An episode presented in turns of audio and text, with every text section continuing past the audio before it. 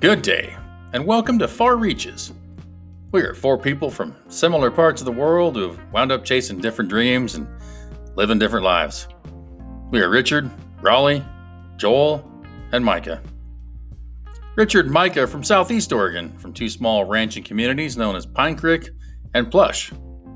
Raleigh and Joel are from Northeast Oregon, from the Pendleton area. We met through college, mutual friends, and heard of stories of each other. Somehow wound up being at the same place at the same time. See, we live and work in different parts of the U S now and have all taken different paths to get to where we are. We all talk separately and live far apart. So we decided we should try and talk more together. We hope you come along and enjoy. Ah, greetings and salutations, and welcome once again to Far Reaches. That's right, we're back. We don't know when to quit. Uh, this would actually be third time's a charm. This is episode number three. Uh, we thank everybody who's listened so far and subscribed. Please be sure to do uh, listen and subscribe and, and like, if you will, the Far Reaches podcast. It's now available on Anchor, Spotify, Google, Apple Podcasts, or wherever you might go to get your podcast love. If it's not there, let us know. Um, if you like it, please do share. If you don't, well, uh, heck, tell your friends. Uh, let them listen to it, too. It's kind of like, you know, when you taste something, you're like, God, that's awful. You should try it also. So that's how we view this. Uh, you know, if you have questions or comments, please send us an email at farreachespodcast at gmail dot com. Uh, all one word, as you might imagine. Or reach out to any of us on, on social media. Uh, guys, welcome back. How's everybody doing? Uh, let's see where everybody's at and, and uh, get a few moments of your week so far. Let's start with uh, with Richard. Richard, what's going on? Um, I am practicing. I'm not sure what I'm practicing anymore. Anyways, this week was a good week. Did a lot of stuff on the ranch. Uh, went to Burns, like I was telling you guys. Could not tell that there was a pandemic happening in Burns. I think they are unaware. The internet was down, so that might be the problem. Or they shut it down. Um, yeah. yeah. And uh, for those of you playing along at home, I guess Burns is uh, north of Lakeview, a couple hours in the middle of, uh, middle of nowhere, and just like Lake County. Yeah. And then today, we did uh, trick testing and simming testing because even bulls get S T Ds. Well, as much as they whore around, that's, uh, yeah. And trick, you mean trichinosis, not like you were tricking them into something else. No, yeah. yeah. And and they're not, testing. Yeah. That, they, that, uh, that's a sound you never forget right there. So, yeah, it was uh, interesting. We had a female vet, which happens out here in the mm-hmm. West. Absolutely. Not the problem, but uh, yeah, I have to. I now have to do some sensitive training with my hands because uh, we talked about warehouses and uh, uh, probably a lot of other things that are not acceptable to talk around females. So I don't know when that training session is going to happen, but probably maybe five H R years. H R will so, be contacting you. Anyways, couple. Well, if if if we wouldn't have been, if we had not been in Adel at the M C feedlot, I might have been uncomfortable, but everybody survived. I think, yeah, it's just sort of an instant filter goes off when you roll into that part of the world. So, and when you're when you're seeming testing bulls, there's just so many, uh, so many entendres that can be made. It's hard to uh, hard to avoid some something, of that. Uh, something in the air, yeah. You want to describe that real quick for Joel? Joel, have you ever seen that? I know you've been around cows. Describe a little bit, that, have you, or describe what? Uh, semen testing on a bull. Uh, I, I think you should go for a trial run. Get that left all thrown up, yeah. Oh, I'm sorry, I, had a, I plugged him into two twenty. I apologize. Talking about the collection of the semen, or are you talking about the actual? Yeah, yes, yes. Uh, yeah, the process, if you will. Um, yeah, yeah. It's uh... There's a there's a vet. There's a uh, chute. Uh-huh. There's Wait, can we first establish microscope? Whether or not this female veter- veterinarian was she was she cute? Well, that's a good question. She's a vet. Female vet. Any female vet's cute. Okay, that's that's important. Rancher. Yeah, right. I'd agree. Set, set, setting the scene for the that's listeners like, is all. That's important. Like We're going to talk about an attractive female vet, and now we're going to talk about it, collecting bull semen. I it, the process yep. of collecting it in in conjunction with a good-looking female vet, Joel, you might get a little more than you bargained for in this conversation. Mm-hmm. That's what I'm looking for. Yes. It's kind of like high desert foreplay, I think. Yeah. Um, it, it would make some S and M people blush. If a vet wasn't there, it might be considered in poor taste. I'll put it that way. Yeah. I know that there was five gallons of lube involved. Ooh. That was in your pickup before you got there, right? You carry that for emergencies and such. Yeah. Yeah, that's that's just one third of the process. That you need a one ten outlet and a, a giant electronic probe. Yeah, electroejaculator nine thousand. Yeah. Yeah. Yeah, literally. Yeah, Joel, I wish we were making that up. But it's the most uh, pleasurable and efficient way, I think, that uh, we still have. But just for the just for the public service part of this, for the, all the non-ranchers, do do this to your bulls if you ever have bulls, because if you have two or three bulls in uh, in your herd that are not or shooting blanks, it gets really expensive really fast. Yeah, absolutely. Yeah, Richard, do you run about uh, what one bull per twenty-five, thirty head, somewhere in there, if you don't mind sharing? We try to do twenty, twenty-two to twenty-five. Okay. If we're in pasture, twenty-five. If we're in the desert, we did, we figure one bull for every twenty-two. So you, what people buy bulls that are, uh, I don't know what's the right word is, shoot, shooting blanks, right? Doesn't everybody have a standard process no, they, to check that to make sure that they're not shooting blanks? Well, uh, yeah, it, mostly, yeah. It, You go to the sales, the the uh, seed stock sales, and typically, no, I shouldn't say typically, as they're being sold, they've all been tested and everything is up to snuff for for those bulls for that year. However, due to various reasons over the course of time, whether it be nu- nutrition, um, physiological problems, these animals can their semen can go bad, and so it's a it's a diligent management practice to go ahead and test them every year so that you're not turning out a bull that is, well, not doing his job. So yeah. It'd be funny if the if if there was like a, such a thing as like a gay bull. You buy this fancy big bull only from Brooklyn, these beautiful calves. It, I, I, there was actually no some interest. Studies on on sheep looking at that. I think I don't remember what the outcome was. Yeah, there was um, an Oregon State football player back when I was in college, uh, he got arrested for D U I, and he, okay. he had stolen a a sheep. Oh yeah, the, from the farm, like a gay sheep experiment. Yeah, or something. That's right. Yeah, that was the same study. Yeah, um, I don't know why I don't remember what all happened with that, but that's when you started off that story, Joel. I got a little worried. I'll be honest with you. I I assumed he was talking about University of Oregon, but. But uh, sometimes they're just lazy too. But I mean, you really like Richard brought up a great point. So Rawls about making sure they're ready to go and fit for duty, if you will, because uh, you know if they don't get out there and do their job, then uh, you're hurting the next year because uh, that's uh, that's there's no stork uh, in the cattle industry. That's got to come from the bull or somebody uh, doing some A I. Yep. And everybody should strive to be reborn as a bull. What a life! I would agree. I think uh, when you see that lip curl up and the head throw back and the shoot there, uh, they're just testing out, yeah. you know, that that's A. And then B, your only job is really, you know, drink some water, eat some food, uh, wander around, um, you know, and there's that, that great joke about the two bulls up on top of the hill that uh, kind of says it all. I don't know that joke. Don't tell the joke. You don't know that joke? No. Oh, man, this is like a life lesson. Like, and so please don't allow for any political correctness in this story. Don't worry about that shit. So, okay. um, so there's two bulls up on this hill, Joel, and they're overlooking this pasture, you know, and there's a young bull. He just got there, you know, Raleigh just bought him. And there's this old bull. He's been there pretty long, probably almost too long. And so the young bull like nudges him and was like, hey, let's run down there and fuck with them cows. And the old bull goes, oh, silly. We're going to walk down there and we're going to fuck them all. And so that is the old bull versus the young bull.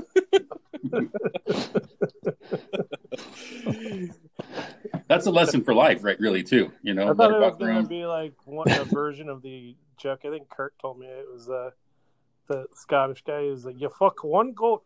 that's the that's the best Marty Campbell joke ever. ever. Uh, yeah, just see that fence over there. Oh yeah, no.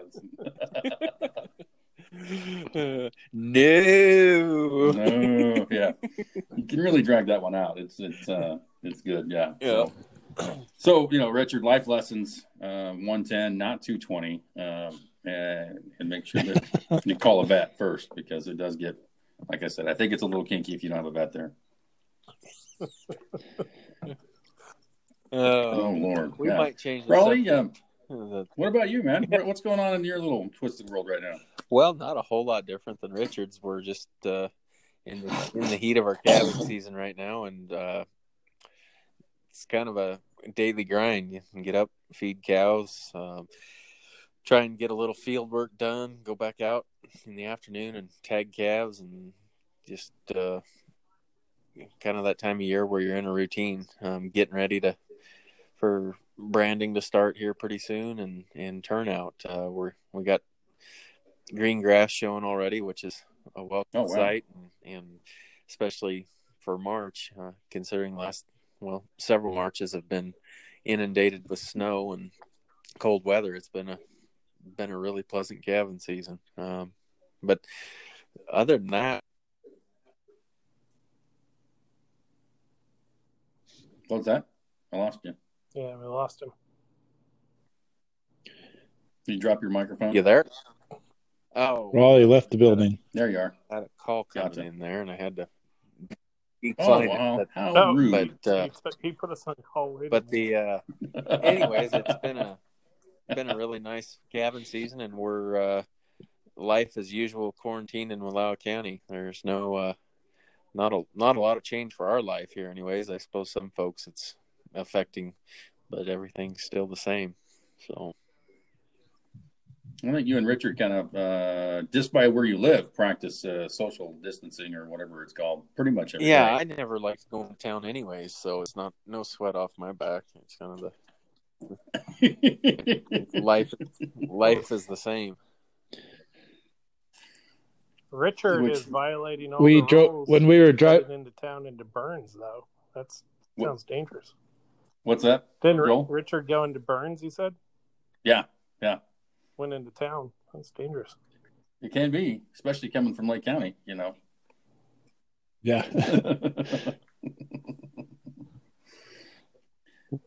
Joel? I don't know whose courthouse we'd have to burn down for infecting who, but that's what that's we do. What you do. That's the... Some people still mascots. Some people put up signs. Courthouses get burned. That's bold, very bold. But I was going to say about Lakeview, Uh, I think that the self-isolation has come to an end because I noticed the traffic when I came back into town was pretty much like the traffic it was three weeks ago. So four o'clock rush. Yeah, I think everybody's gave had enough of social isolation and are falling back into their old pre-pandemic habits. So we're all probably going to go to hell. I think that ship sailed a long time ago. But... just, just say it. I can't guarantee. I can't guarantee that.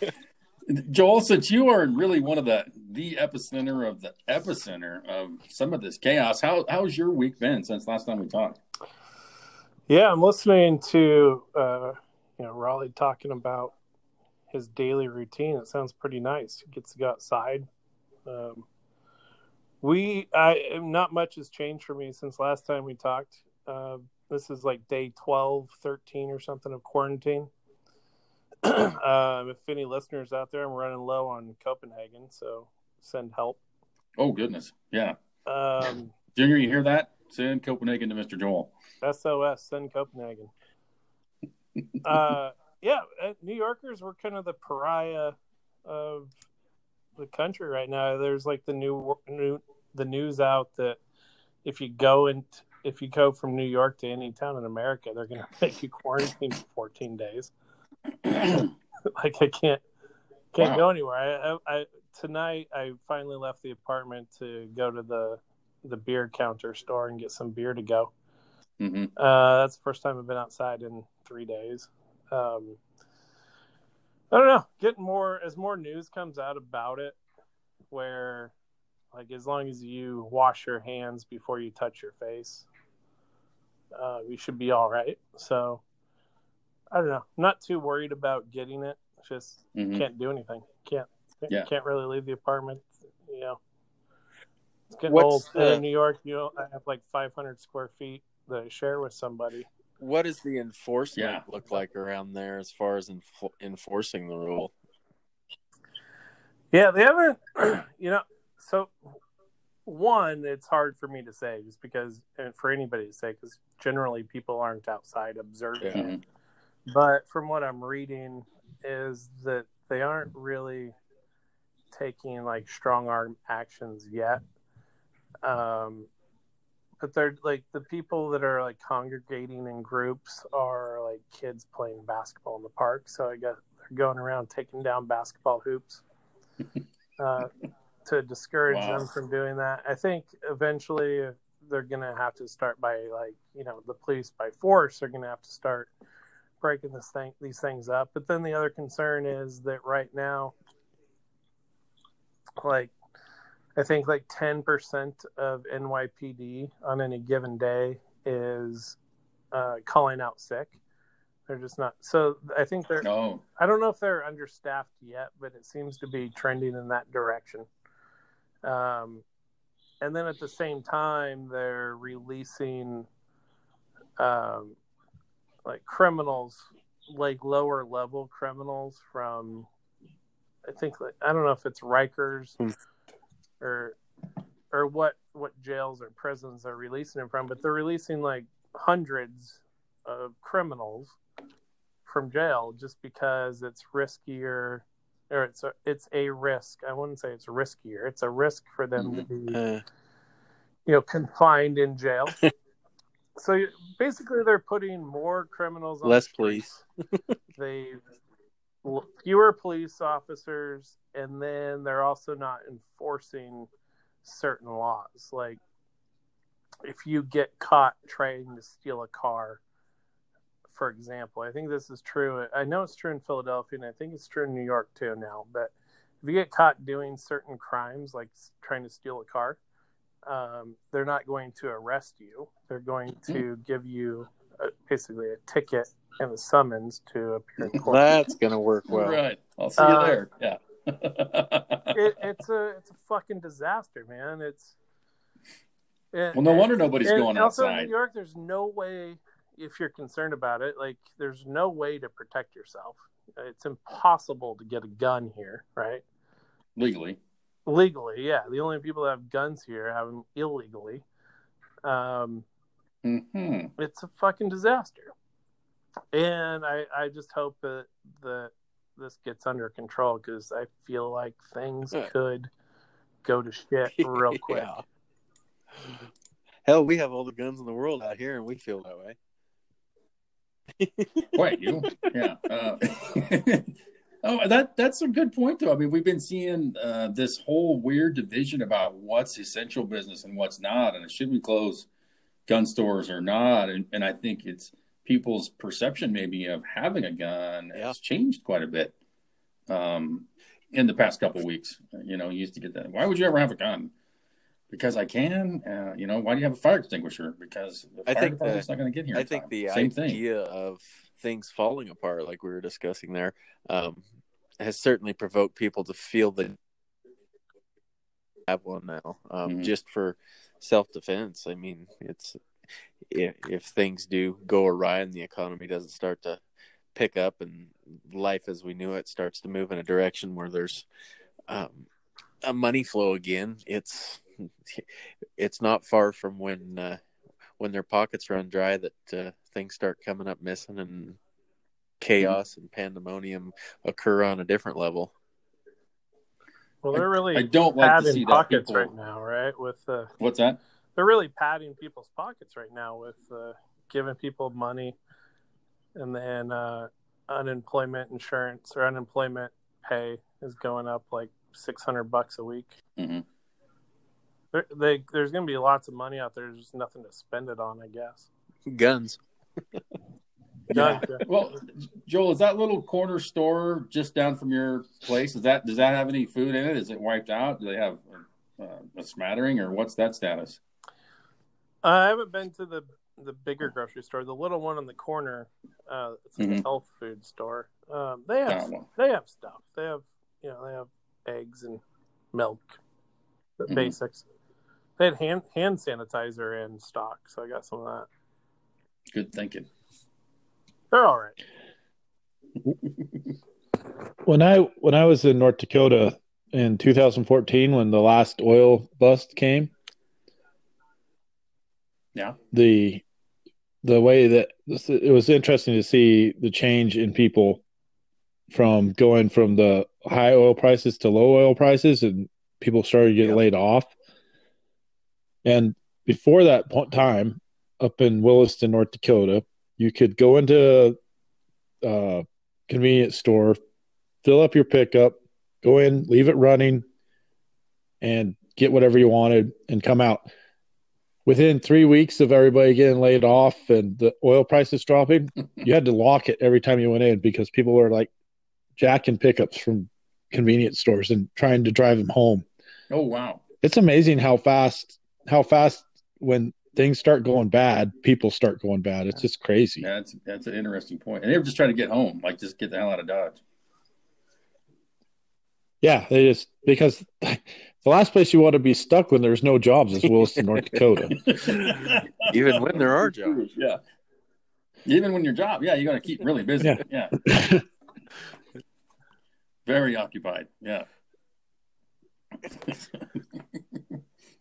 Oh. Like, how is it in Nebraska for a time? There was kind of a hot spot for the virus. What's it like there?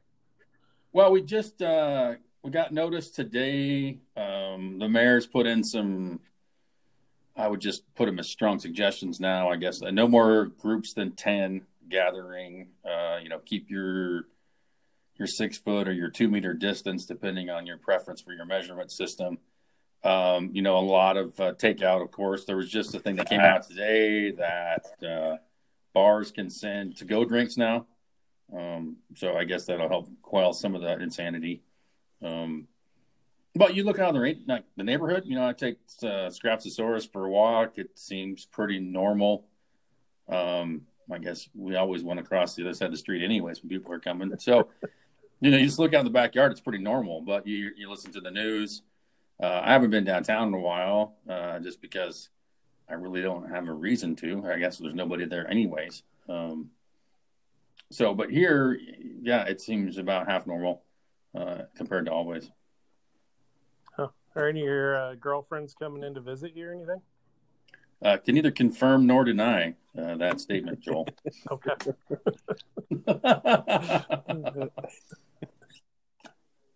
The ones I've told about this podcast, uh, no. Yeah. But the one, yeah. Well, yeah. let's just put it this way. Technology is playing a role every day. Um, a lot more FaceTime than ever before, I'd say, um, with everybody.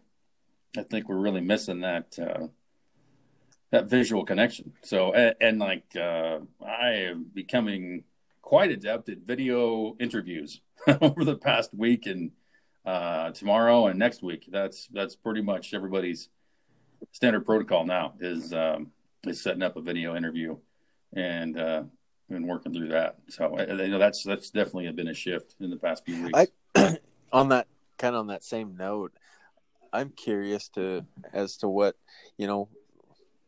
I don't I don't work a nine to five that requires me to go to a a, a place to work and. You look at all these people that are home with their children and, and, and they're working from home and they're, they're trying to do the same job they were in an eight hour day in their office.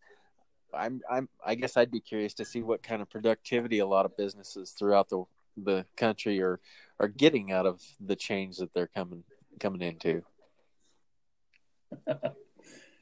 um, I'm going to guess sometimes they're probably getting more done uh, just because I know when I'm in the office, I'm distracted pretty easily. I you might find this hard to believe. I'm sort of a butterfly. I will I will stop by pretty much everybody's desk or space and say something or pull a prank on somebody. Um, if I'm not in a meeting, that's usually what I'm doing is walking around. So as I've shifted to more of a home-based deal, I, I tend to be much more productive when I'm home because I'm, I think I'm more disciplined actually when I'm here than when I'm at work. Yeah, I suppose um, that's a good word. Joel, what about you? I don't want to get you in trouble, but uh, well, I'm sure you're more productive, right? Who? Just me? Or? Yeah, yeah, Joel. Oh, um, yeah, I guess. No, I, I, I mean, to be honest. That's fine. Yeah, no, I'm, you can admit I'm, I'm not more productive. Yeah, I get what I need to get done, but uh, working from home all the time, it's more than about a pro- productivity thing. There's a lot of anxiety that comes with it when you're not really connected with, um, you know, maybe the managers mm-hmm. in the office, and you don't really know what's going on, especially at my bank. They're always doing layoffs and stuff. So it's like, you know, if you can't really demonstrate your value, and it's just anxiety inducing, I suppose. Do you get nervous whenever you get an email from your boss? Um, not when I get an email, when I get it like a scheduled meeting and there's like oh. a one-on-one, it's like, all right, fuck, here, yeah. here we go. Here we go. Now, another question. So when you get up in the morning, Um, and you get ready to go to your home office. Yeah, do you get dressed like you're going to work, or are you wearing your jammies and your bunny slippers? uh, you know, I throw on the Wranglers and the belt buckle, and ooh, just new like, sheriff, just like town, Raleigh, folks. I guess. Can yeah. No, I'm kidding. No, I. Uh, I don't really get out of. I don't get out of the. the bed until like noon. Until See, there's like, part of your issue. Yeah, I'm going to tell you right there. Yeah, that's that's but a huge part. I don't have a basement to go to like you do. I think you have a basement. You have a big house. You have a room. I do. Yeah, I have a nice place. Office area. It's. I'll never have. If I ever go back to work in the regular office, I'll never have an office this nice unless uh, I'm a C E O of my own company. But um, I don't know. I don't know if you saw on Facebook. I posted that. So you did. I you you like commented on it, but I. Oh, that so, yay, old jackhammering outside your window. Yeah, Jess and I are yeah. both working from home, and we only have two rooms, not counting the bathroom, which Jess did use as an office because we had this guy right outside her window on the fire escape uh, grinding away at uh, paint and rust on the metal. And oh, the, the uh, fire escape, right? Yeah, and he did that. Yeah, that was loud as hell. This guy's like five feet away from us all day, grinding. Um, so it's super loud. You can't have like conference calls. It was a mess. Um, yeah, that would suck. Yeah, he's done now, I think, though. Literally, I'm sure. Yeah, and no matter where you're at in your apartment, he's still five feet away. So yeah, uh, that that is a factor. But I think uh, that. But that's been one of the ways I've been able to stay somewhat productive when I work from home. Is like I'm up at the same time every day. Like I'm going to the office. I get dressed. I grab my coffee. I roll downstairs to my office area. That's my commute. Uh, I'm here till, you know, I usually have lunch around eleven. That's when I go back upstairs, and I'm kind of like on lunch break. I'll turn the T V on and make lunch. And then at noon or so, I roll back down to my uh, my office area. And I think that that's a mindset I think really helps keep a bit of your your sanity. Um, is, I, I think that's just me. I'm obviously different than most people. Yeah, it seems like things are just going slower right now uh, during this whole uh, coronavirus outbreak. Just, I don't want to say there's less to do, but it, for me, it sort of seems like there is less mm-hmm. going on. People are like, can't deal with this right now. We have our fire drills. So, I don't know. A lot of what I do requires them to have capacity. They don't have time for me. They don't have time for my shit. It's like, yeah. Are you guys complying with the law right now? Like, I don't know. Leave me alone. Leave me alone. Sorry. Go make money. I'm sorry. No, no, that's, I mean, and then that's what, that's, I think, another reason why we like to talk with this is because of just how vastly different yeah. everywhere is. You know, uh, for the most part, like Richard and Rawls, it's, it's business as usual because, well, hey, they're, they're making the food for everybody else. And I'm somewhere in the middle, and you are in the epicenter of all things crazy, really, because of how just how vibrant that place usually is and all the things that are going on and all the people. That's all combined to be, uh, you know, amplified on just how much impact we're having. Hey, Raleigh, Richard, uh, are you guys – so I saw on Facebook somebody – I don't remember who it was, but they were like, hold off on selling your cows because if you hold off, then the prices will go up. Mm. Are you guys – I don't know what the economics of that is, but are you doing anything? Go ahead, like Richard. That? I'll comment in a minute. Uh – I sold most, we sold most everything in January, but I did hold about thirty head of uh, grass-fed calves back, and we are going to go through our cows before we turn them out, and the ones that uh, had problems calving or don't have calves, they will probably be going to a packing plant here shortly because prices are high. Yeah, I think the prices came up, and the bulls that didn't uh pass their semen test, they're definitely going. And uh yeah. Wow. And I'm going to hold on to that those thirty head because I, I think that in the next I think by June or July they'll be so absolutely. Yeah, I'm no. Yeah, that's my plan. I uh What's the difference well, in price? Like, are you hoping for like a ten percent bump? Slaughter, like a... slaughter cows or, you know, whatever would be your open cows like Richard was talking about or bulls. Three weeks ago, um, your your average twelve fifty, thirteen hundred pound cow was bringing somewhere in the neighborhood of um, around seven hundred dollars to eight hundred dollars. And I just watched a video that took place in Colorado yesterday, I believe, for the same kind of a cow brought fourteen hundred dollars just because it fits that burger market mm. and the and the high demand for protein right now on the grocery store, and they're mature cattle, so they're they're getting some pounds out of them. So that's what they're there's a lot of demand on on butcherable cattle right now. That's based on what market you're in. Can you can you, can you just ship them down there? Uh, drive them. The the market. Marketing a livestock, I mean, for your cull livestock like that, you typically, I don't know how, where Richard's most adjacent sale barn is or where he takes them, but like we'll, from where we're at, up and haul them to the Intermountain Livestock in La Grande and uh, put them through the sale yard there. Uh, it's kind of the the trend for most of the producers around there, around here, but there's also a lot of folks that are looking at boxed beef right now and finding a small U S D A house to butcher them in and sell them direct to the consumer. So there's various ways to, to enter the marketplace with your product. We get we get with a bunch of our neighbors and try and put a truckload and send them directly to the plant. Yeah. So we put the. Is there a sale yard? Uh, there's mo. There's, I don't remember if it's out. So this is interesting. I did a little experiment this year to sort of figure out how to mitigate my risk. And uh, I, I video auctioned some, my top end of my calves, and then nothing else really fell in a real uniform setting. So I sold some to um, Cottonwood, California, which is a big sale yard on the West Coast. Mm-hmm. They did all right. And then I also sold some to the or the Nevada Livestock Auction, and they did awesome. So, uh, yeah, it's sort of interesting to see how it goes around, but I think the dynamics of the way cattle are getting sold are changing a little bit. So mm-hmm. I never go up north with my cattle. I usually go south because – about the time our calves are ready is about the time that the grass in California is about to go. So we're sort of positioned to get in with those buyers that are buying calves to put on grass. That's a good deal there.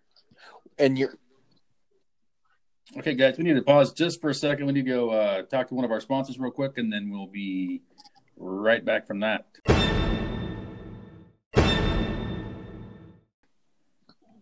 Okay, and we're back. Uh, thank you very much. And uh, we were talking about cow prices, and, and Richard and Raleigh were discussing sort of where they uh, where they take their cows.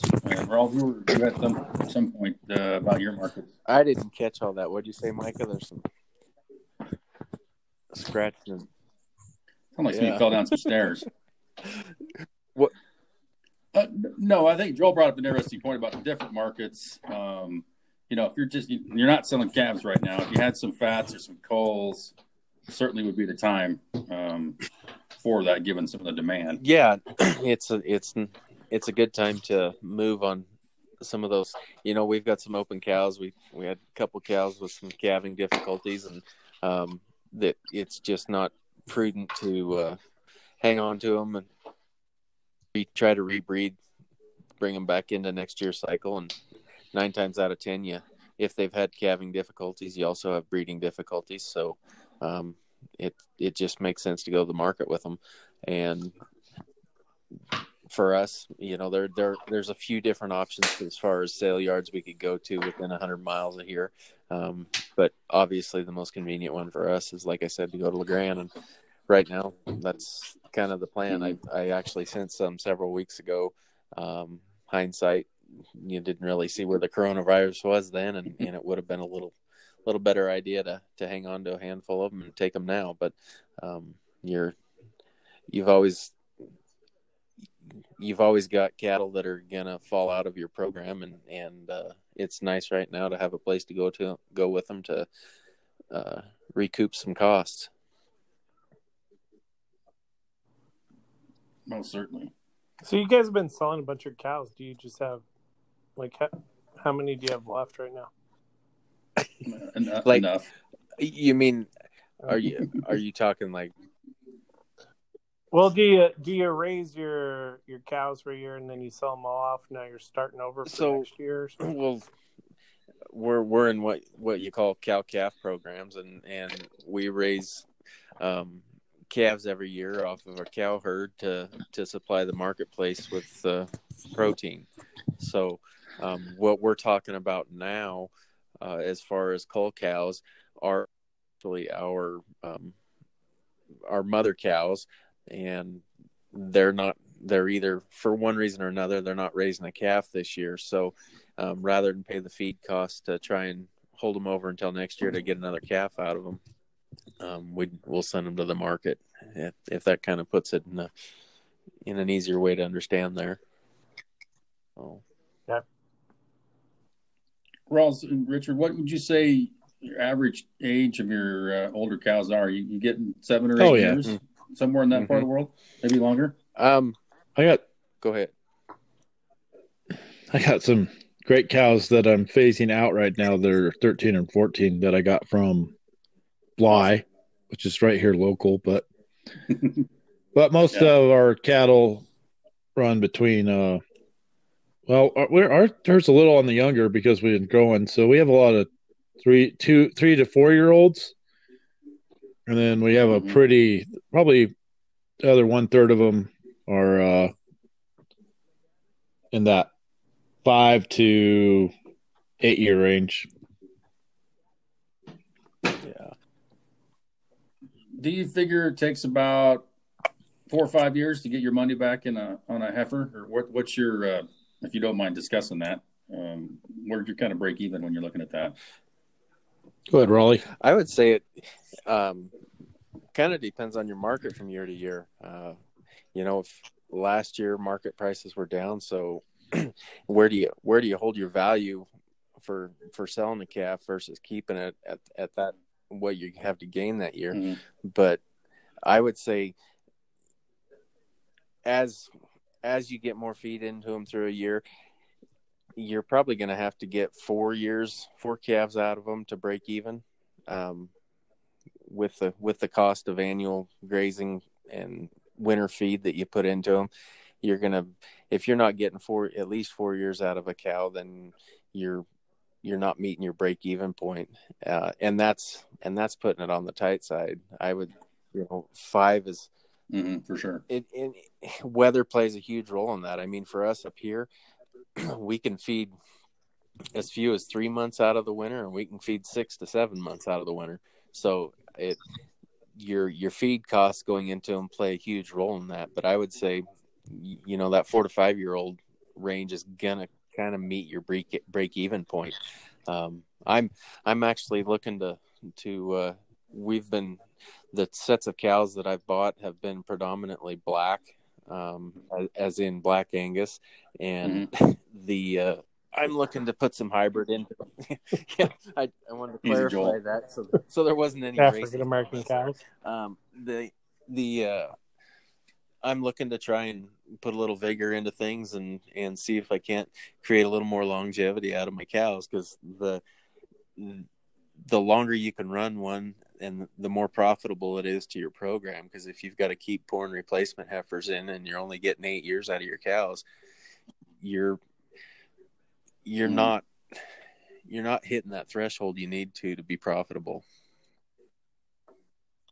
Well, how old does a cow have to be before it starts be- before you can like breed it?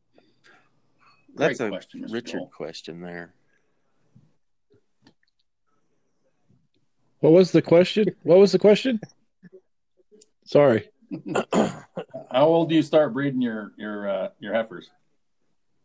Oh, I'd say oh, I go by weight. They probably get bred when they're about seven, eight hundred pounds. So they're going to be running fourteen months, twelve nah, months? Not. We're a little slower on that, so. Not quite. Probably safe around fifteen, sixteen months, yeah.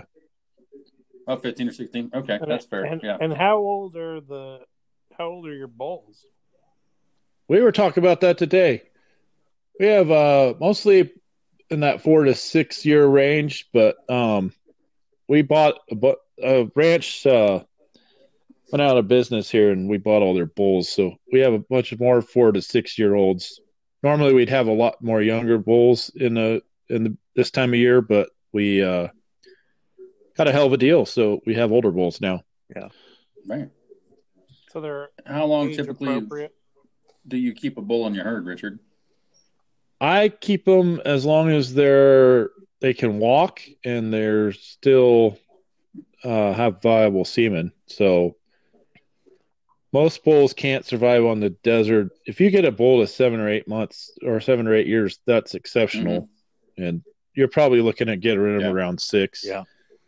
And now that we have pasture, we can stretch some of those older guys out a little bit because they don't have to work as hard and they can lay around and eat green grass and soak their toes. What do you do with a bull once you get, get rid of it? Just like we do with the cows. It, can you turn a bull into beef? Yeah. Uh, hamburger. Okay.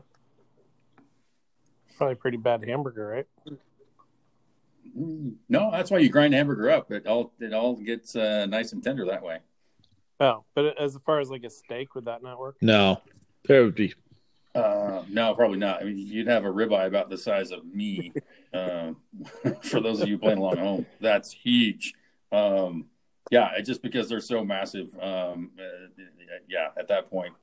Um, that ship sailed, really. I'm, yeah, it'd be nice to be a bull, but not like a regular bull like you guys have. It'd be nice to be like a bull that performs in the P B R. I think like a and then, kinky. Holstein bulls. Then you just could go hang out in the pasture by yourself. They have it pretty good. What about yeah, that? They, that'd be ideal. Just being an yeah. A I sire would be a pretty good job. Yeah, absolutely. The ultimate, because you don't even have to walk anywhere, really, you know, like you do regular or, you know, P B R bulls. They got it pretty good, too, I suppose. Except for yeah. your girlfriend's a really lame-looking robot, not even functional. Hey, don't judge her.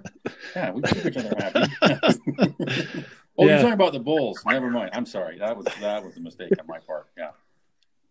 It's always, it's always funny out here how people, like, I, I'm not saying I know a whole lot about this stuff either, but I, I don't know. It must have been two years ago, like a, a steer got off the truck and was loose in New York City. Oh, cool. And the cops were like trying to chase it down, and all the news stations were picking it up, and they were like, a bull is loose in New York City. It's uh, it just kind of, it was, a, it was a, probably a one-year-old steer or something. He just didn't have the balls to be a bull. Yeah, yeah they're... Sorry, I couldn't resist. I know it's cheesy, but No, I, I, I was talking to a person today and telling horror stories about cattle industry and such. And when I was uh, uh, lobbying for the cattlemen, I was on this committee with the Fish and Wildlife Department. And it was made up of good citizens from around the state. And one in particular was an attorney from Portland. And they uh, looked, were sitting across the table from me, and they looked me in the eye and said, I don't know why your membership insists on raising cows. They should just go to the store and get their meat like everyone else. Yeah. No, they didn't, really. I swear on my blind grandma's eyes, that is the truth. one hundred percent. Yes. And I didn't, I said, wow, if you're trying to make me speechless, you have succeeded. Um, yeah, that was my introduction into the world of natural resource uh, education, if you will. True. That's ridiculous. Well, you know, we are, and I think otherwise, uh, very intelligent person. Uh, but their perception was, you know, we're raising cows just because, uh, because it makes me happy. And sure, that's what you do. But also, uh, it is the food supply for most of the world. So um, that's why we do that. Um, I, so, you know, that those people are there. Um, and that's part of the thing about educating people about where these things come from and who the yeah. people are doing that's telling that I have story. stats. I have Fantastic. stats. Fantastic. I love to hear it. Ooh. I love stats. One, seventy-five percent of all the land in the in the world is rangeland. Mm-hmm. And of this seventy-five percent of that, it, that rangeland and the anim, the ruminant animals that graze on it supply the food for one third of the world's population. That's my stats. How's the other two thirty? How's the other two thirty? Oh, that's like your typical row crops and that kind of stuff. But uh, most, yeah, that's the thing to point out is rangeland's basically good for just growing a bit of grass, uh, holding the dirt down, uh, and being pretty to look at. So basically, all Mo- Mongolia. Glorious, yes. All of Mongolia, all of Lake and Harney counties. Yes, uh, a lot of parts of Joseph. Yeah, I mean that that's a vast portion where that's the best. I think one of the best uses of that land is responsible grazing, uh, for that exact reason. Hey, what do you guys think about um, this fake meat they're creating? The Beyond Beyond Meat is the company that's making a lot of noise. Their their stuff's in like Burger King, for example, I think. But yeah. Do you guys see that as a threat to your business? Oh, Micah, you gotta, you gotta, you gotta give him my philosophical question. I was trying to. Re- that's why I was humming because I'm trying to remember exactly. Because also we didn't really fully answer that last time, Richard. Um, you know, um, go ahead. I'm, try- I'm trying to be uh, composed. Let Raleigh answer, and then I'll answer. Richard, I. I don't, I don't personally see it as a threat. Um, they're gonna to replicate what the beef industry and, and for that matter, the the pork and the lamb and the chicken to, to replicate the amount of protein that's provided for the world. There's gonna be a have to be a lot of damn lab rats making that shit, um, just to. just to sustain the, the, the demand for nutrition. Who's breaking up a lawn chair to start a fire with right now? We're making a drink, a cocktail. Oh, okay. Well, it sounds like you're busting up a wooden lawn chair to survive. So no, I, sorry, Raleigh. I don't Go see ahead. it as being a, a, a threat at this point. Um, it, I'm very skeptical of the whole deal. I don't have a lot of it. Oh, a lot of knowledge as to what exactly they've done. And I haven't researched it that greatly. Um, it, it just seems like another way to try to drive us out of the environment out here. By yeah, man, take, take a look at the ingredients. I, in that, that was my concern really was it's disgusting. It's gotta be awful. Yeah. I have no yeah. idea what they put into it. It, it, it it's, crossed my radar a couple times and, and I really didn't find it to be anything pertinent that I needed to pay attention to at this point. It's probably got more sodium than the Red Sea, I'm going to guess. I mean, it's got to be just awful. Um, and I, I'm trying to, I don't know where the genesis of this, I'm going to say the word hatred of, of the livestock industry comes from either. I, I mean, I just don't see that where, where people have this innate desire to try to find a way to run it out of business, I, through cow farts or fake meat or whatever. Um, I don't know how that started. I think it's ridiculous to try to literally slit your own throat from some of the, the safest, most well thought out and produced food in the world. And yet you want to go try to, to find something in a Petri dish that will probably make you glow in the dark if you eat it for a week. Uh, I just don't understand that. Well, people just have empathy for the livestock, right? Like, well, but why don't you care if a carrot gets yarded out of the ground? Just because we can't hear it screaming doesn't mean it's not. I mean, I why is, you know, loving vegetables so much better than than a humanely harvested animal? I who says? I mean, you can't prove to me that uh, well, carrot doesn't. If I pick a, a if I pick a bell pepper, it doesn't scream. You can't prove that to me. It doesn't have doesn't have a, like a central nervous system. It doesn't know. That's your opinion, oh, Mister. I think everything you need, has a soul. You read, so does that freaking. You carrot, need to read right? Fred Provenza's new book. Wait, yes. Uh, plant. What plants do a. Plants can communicate with each other and share resources. It's amazing what they can do. Hey, you play music for plants, they perk up, mister. Yeah, they can uh, also... Come on, they do, they do not. They can also differentiate real water from... Like, there was a study where they played... They had running water, and they had fake water, running water sounds on both sides of the plant, and the plant could tell, and it grew its roots towards the actual water. Ooh. Well, that's some cool science yeah. right there.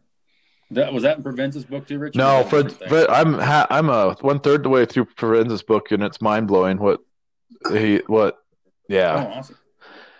But as far as like sending chemicals and increasing the amount of toxic, they can like communicate with each other. Like if something's grazing on them, they can send. They can tell their buddies, and they can send more toxins into their leaves and stuff. It's crazy.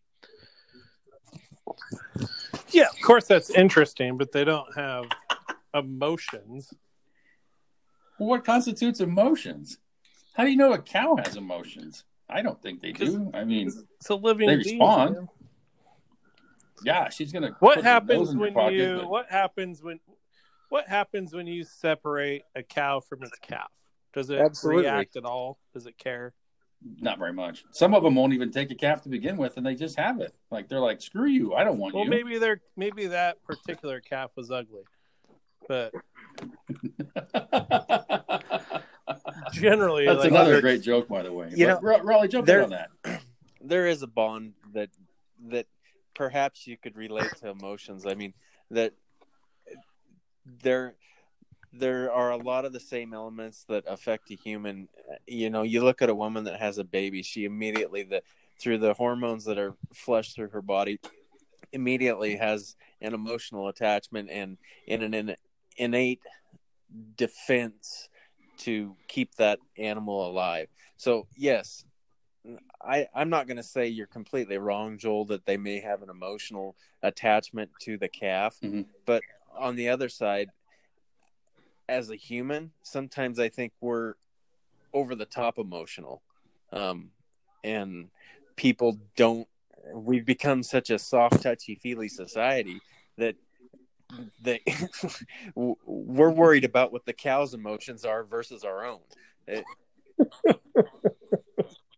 well, anthropomorphic you know, and I, idiosyncrasies they, is one of my favorite terms in the world, and it's that. It, it's I, that exact I, thing. I grew up in a lifestyle where we raised livestock from a young age, and it has been in my background to butcher at home.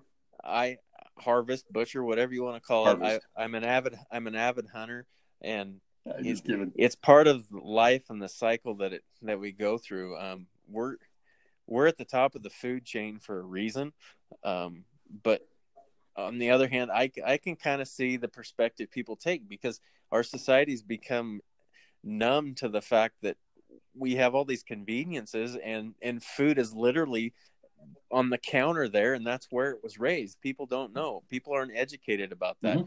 I mean, in, in my opinion, I think somewhere in the high school curriculum, there needs to be a full semester of general agriculture taught to everyone in the United States.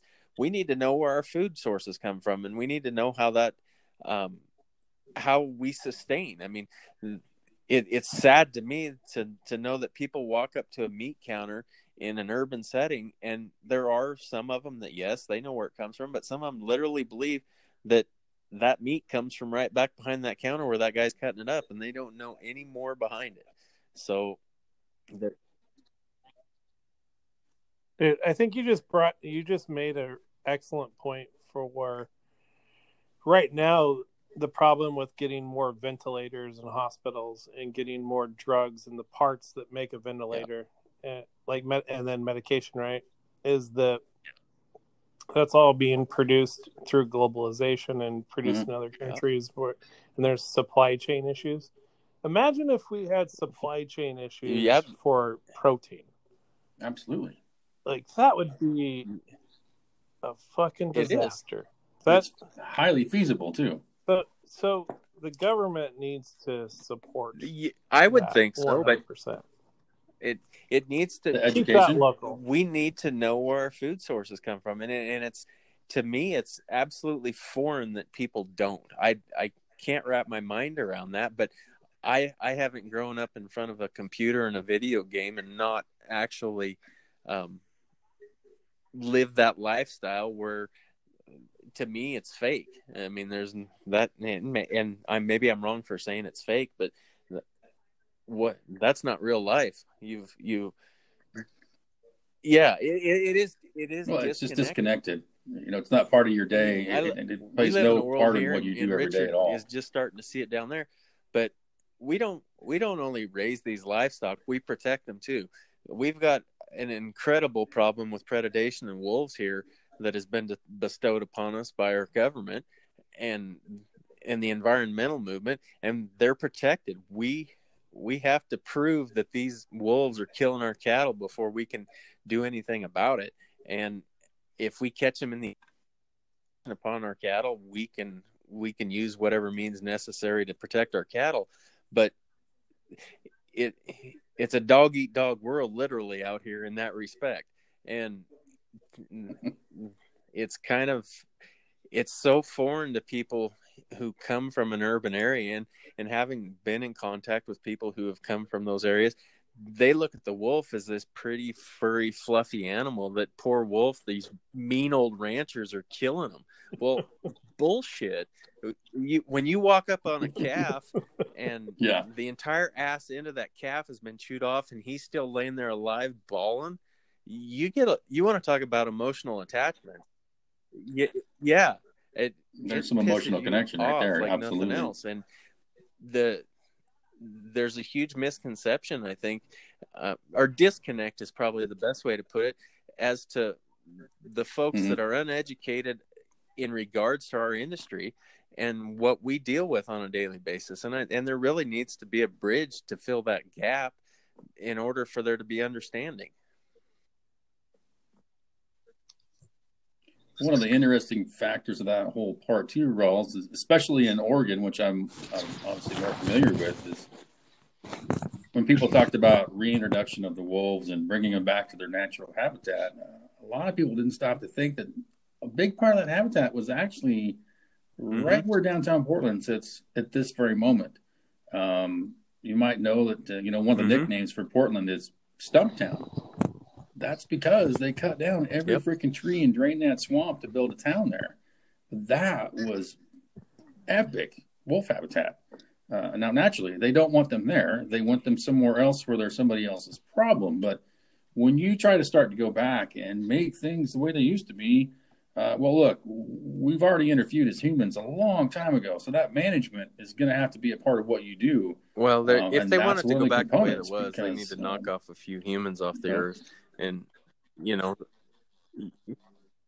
well, there, yeah, you're never going to get there. You know, there's a lot of stuff like I think I dare say that roads and buildings have much more larger impact upon this yeah. earth than us running around uh, raising a few cows.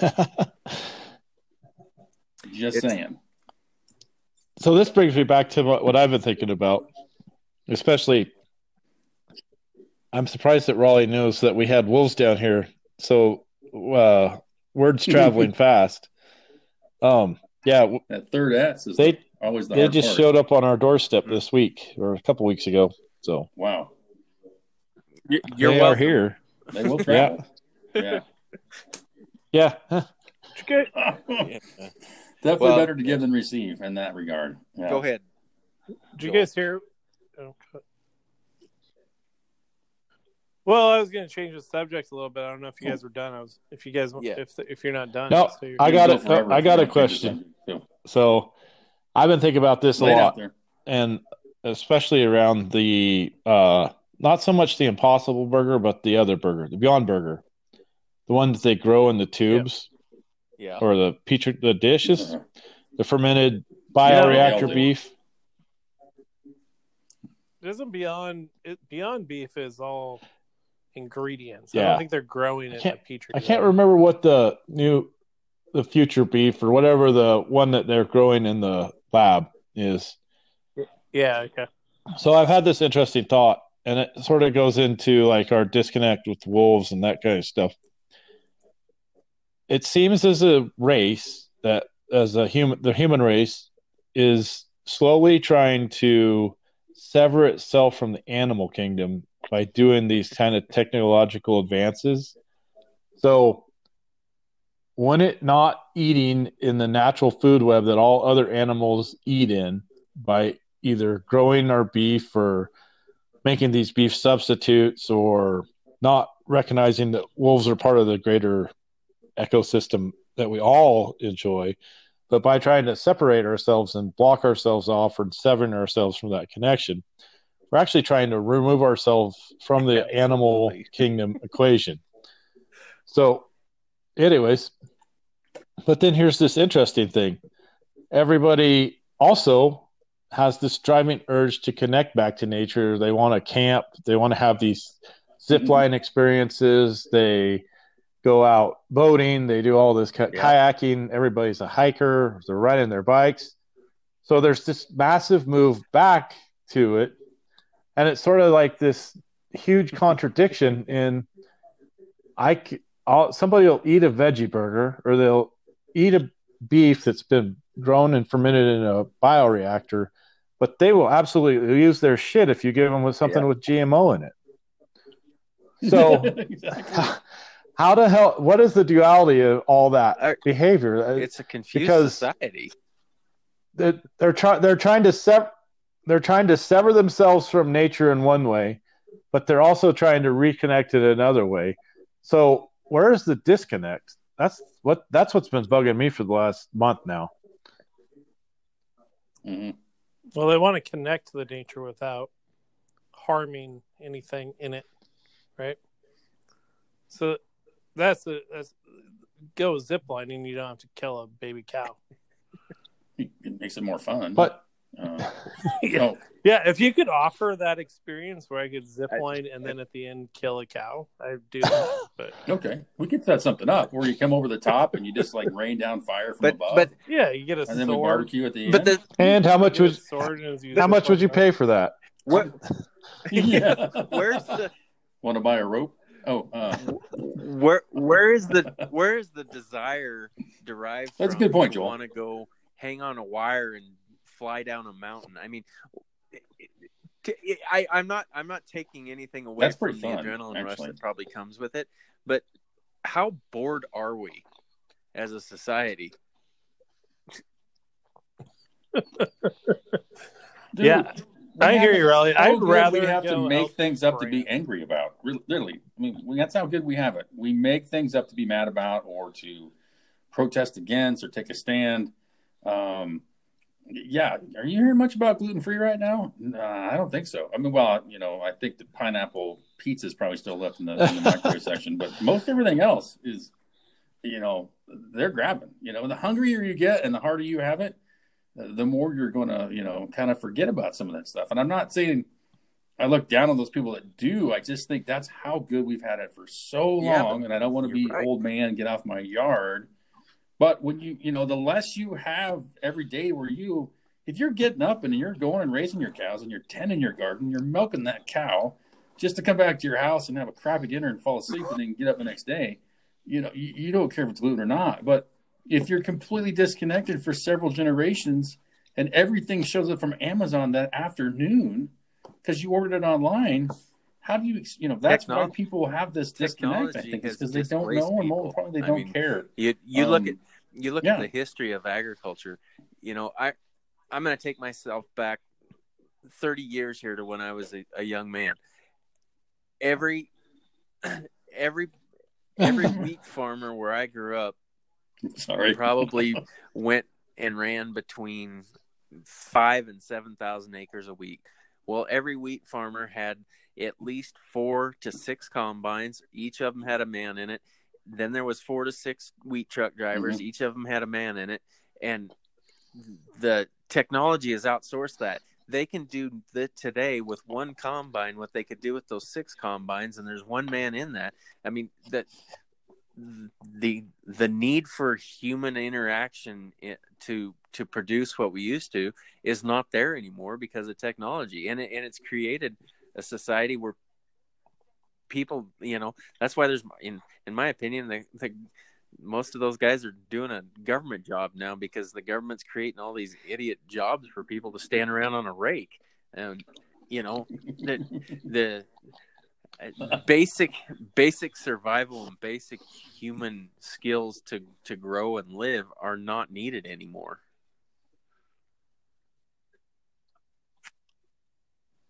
No, that's evolution of society, I think, though. Um, you specialize in different things and, and, you know, Um, some people would love to go connect back. Some people are like, nah, I, mm-hmm. I want to, I want to run my numbers all day long and do this and that, and, and I get my food from somewhere else. And other people take pride in growing that food and selling it to somebody else. Um, so the scale's changing, the technology's changing. You know, um, we're growing like that wheat field you're talking about now. You know, the the, Absolutely. the yield off that's and, and, probably three and, times and what order, it was back then too. But, but it. Um, You know, so well, all those advancements. You look at the world population. Maybe there's too much now. of a good I thing. Mean, what I don't know what the population of New York City was in nineteen eighty-three when I was a little boy. Yeah, but w- we're certainly feeding probably three times the people there. So, it, I guess my when do we meet the threshold? I mean, when when yeah. does the population base uh, become unsustainable for agriculture to keep up with the with the nourishing demands?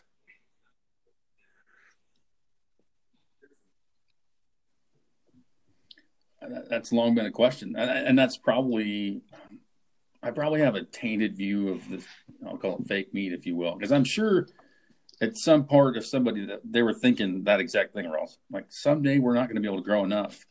Uh, I'm going to use my lab skills and I can make it in here. And then other people I think have taken that because they're anti animal, animal production, I think probably mm-hmm. also. And where that line is, I honestly don't know between those two. Um, That fake meat gas at the least cancer. There's no way. Like I would not. Eat I mean, that. If a cigarette's going to give you cancer, I probably would think something that's that synthetic um, it cannot be good for you. Hey, Raleigh, I want to know your opinion on this. I don't even know if we talked about this before, but I sent this that article that was about like the the cows or the bulls that were randomly. In the wilderness that just yeah. mysteriously oh. dropped dead. Colby's country, remember that? What happened? What was that? What is that? Do you think that's aliens or what is that? I don't think we got an answer yet because wasn't there some in Lake County too? They were like drained of blood, no disturbance around them. Like, are these Native Americans uh, doing like yeah, a thing or something? Know, what, what's going on? Yeah, I was going to say there's a whole book on that. A, a better person to comment. That was more down in your neck of the woods there, Richard.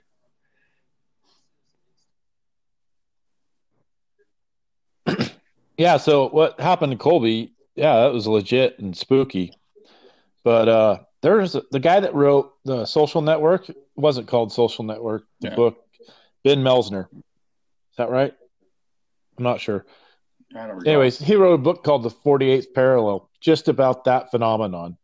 So up where we're at in the on the Oregon line is uh, pretty rare for it to happen. Wait, is Col- is Colby a, is Colby and Melsner Those are both names of towns or something? Burns. No, Colby's a buddy of ours that was running those cows that got... Uh, oh, okay. That article you sent was on his place he was running. Oh, it was? Yeah. Cool. Anyways, so there's... Sorry, Richard. Oh, from, from about the border of Oregon down to mid-California, there's this parallel, and all the animal mutilations happen sort of within that, the majority. Like ninety percent of them all happen within that parallel, all across the country and all around the world. And the guy that wrote The Social Network wrote an entire book just on cattle mutilations, and there that's how much data there is and how many people are trying to figure out what is going on with this. There's no theories? You don't have a theory on it? Um, he didn't push forward any theories because I, I don't think he wanted to. He did a pretty thorough investigation. But the one thing that's unique about most of the sites is they all have elevated uh, elevated levels of radiation. So the site in Burns didn't get tested for that, but the people that are in the know that go to these events when they happen, they always check the radiation level, and it's always higher than what the natural radiation level of the area would be. So, and are you sure yeah, it's the forty-eighth parallel, Richard? I'm these... sorry to butt in. Again, what? But is it the forty-eighth? Because the forty-fifth is up by Baker. Could be the forty-seventh parallel. I'll I'll try and find the book while you guys talk. You could, yeah, because I I know the forty-fifth is just south of Baker, right around the Baker area, right actually by Thomas Angus. Is, yeah, is the forty-fifth parallel marker? Maybe. Um, Let me check. I'll fi- so I want to find. I want to get the right thing so we can check. I'll it out. figure it out. What, what does the parallel have to do with it?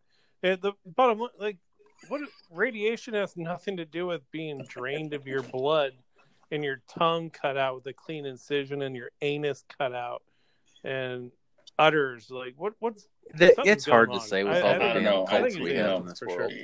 Who knows what kind of spiritual belief some little group has, and they go on their pil- annual pilgrimage to go kill somebody's livestock every year. Okay, guys, we have to ask the question now. And I want to just say yes, no. We're going to go around the horn. Do you believe in aliens, Joel? No. Yes, of course. Okay. Raleigh? No. Richard? Oh, yeah. Yeah. Micah? I, I think so, too. I, we can't we, we can't be so... I think there's more than us out there. So. And they're killing, I'm not. I'm not going to. I'm not going to. forty-seventh and forty-eighth. I'm not going to say that there isn't a life somewhere out in the universe, but it, what? Wh- where? Where's the hard facts on it? I mean, are they here messing with there's us? There's a lot of we're probably like the a ghetto lot of books and a lot of yeah. Area fifty-one. But I spend as much time in the outdoors and, and away from society, and and I've yet to be buzzed by a saucer. So. I, I'm, I'm not. Well, yeah, I'm not gonna. Well, for twenty bucks in Tijuana, I can make that hard. No, but it, it, it, I don't know that it's a. It's about like the damn Sasquatch. Where the hell is he? I haven't seen him yet. Uh, where? I saw. I saw Sasquatch. That was Brian getting out of the shower. What are you talking about? at our, at our. Oh yeah. I don't know, Raleigh, did you ever go up there to yeah. our cabin that we had up there on uh, Rocky Ridge? Yeah. When I was a kid, I saw Sasquatch up there. See? The book is the go. book is uh, thirty the thirty-seventh parallel.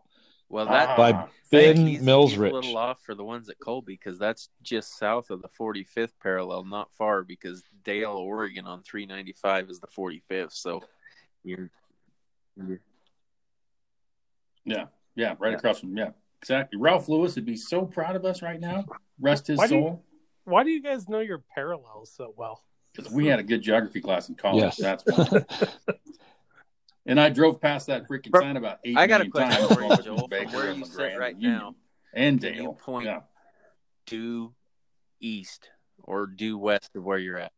Okay. No. No. That's a good question. That is a good question. I have no, no. Every time I go outside and they're like, you got to go north. I'm like, well, which way is that? Like, I have to, I have to pull out my map and then go the wrong way until the Let me get my dot, sextant out real quick. The blue dot's going the way I, think, I didn't want it to. I think to, people so are so used to their phone to leading around. them around anymore. Nobody really knows. That's one of the first things I kind of check when I land somewhere or yeah. when I get anywhere. Have a compass. Just built into me, Ralph, to know direction. Yeah. Just like, oh, that's north. Okay. I, I don't know why. I guess it's because, yeah, I scampered around the woods quite a bit growing up, too, and you did not have a phone. Um, you didn't even usually have a yeah. map, but uh, you knew where the sun came up or which way your house was from. You know, if I took off from east from my house, I had to head west to get back. Some retard built Casper on the south side of the mountain, on the north side of the mountain, on so that the mountain was on the south. Anyways, so when I lived in Casper, because everywhere I've ever lived, where I lived, the mountains were always to the north.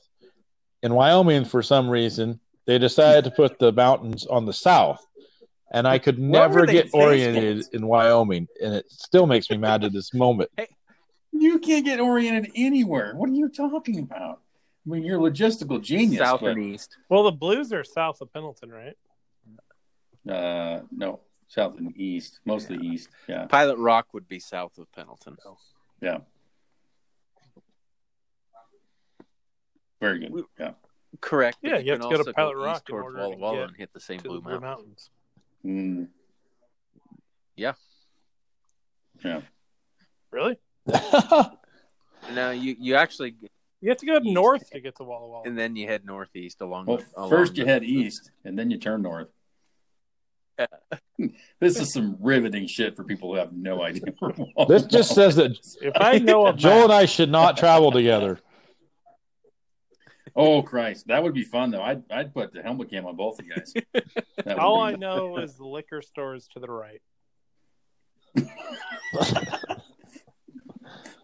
If you're on the right one-way street, then you are correct. Yes. If you just keep turning right, you are going to hit a liquor store. That is that. That's a T-shirt right there. Their liquor. All I know is the liquor store's on the right. Yeah, that's that's all you need to know, really. You drink, you drink enough, you're always going to drag your right leg, so you'll just keep that's running beautiful. into the liquor store. It, I tell you what, this uh, the coronavirus is what it's doing is it's creating some well, drinking that, problems. I'm just, I think it's enhancing for sure. Yeah, stuck there, there inside. Some, I think it's some pre-existing condition now. Let's be honest. And there, one of the reasons that they are allowing for drinks to be taken out of these uh, restaurants and whatnot, and they're keeping the liquor stores open, is for a lot of people with addiction issues. Because if they were, if those places weren't open, and people, we'd have a lot more people going to the hospital for different reasons than the coronavirus. Yeah, yeah, D Ts, yeah, yeah, yeah. You got to keep. Well, these, like, I mean, also it's great to keep some of these places in business. I don't. Micah, call and get us. Call and get a gift certificate at Simeotis. You'll be in Pendleton someday. I think it's a great idea, Joel. I, I did I really that should. today. I uh, should because uh, I gotta do that. One for Hamley's, so I need Sime's, Hamley's, uh, uh, Pendleton Hat Company. I need to get a certificate for there as well, just because I want to keep them going. Yeah, Junior, uh, he, he's probably coming to go pound sand if I ask. He's probably doing all right. There, so. You know, yeah, it's essential. Uh, as they say, uh, and for those of you at home, uh, Junior owns a uh, liquor store that we frequent uh, in parts of the world. His favorite saying is, you know, when people are happy, they drink. When people are sad, they drink. So, yeah, I, I think they're doing okay. Uh, as they would say on uh, Inglourious Bastards, business is booming. Almost Gotta as good as Blazing yeah. Saddles. Well. Almost, yeah. I would love to see the Tarantino take on Blazing Saddles. Can you imagine that? I, I would die. submit to you that Pulp Fiction's pretty close already. Yeah. Somebody needs to go into town and get a shitload of dimes. That's such a funny movie. So you've seen Blazing Saddles, but no John Wayne movies. Is that what we heard earlier? that, that's true, yeah. Wow, okay. What is, what is the scene in Blazing Saddles when the the guy he pulls out his hand and it's all shaky? He's like, this Oh, is yeah, what... but I shoot with this one. Yeah, that's what...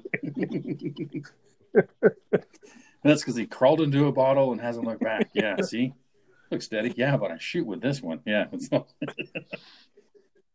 The amount of one-liners that I grew up with because of Blazing Saddles is, A, it's highly inappropriate in most societal situations today, I but think also that might probably explains a lot about me. Be a tie with uh, Caddyshack. So.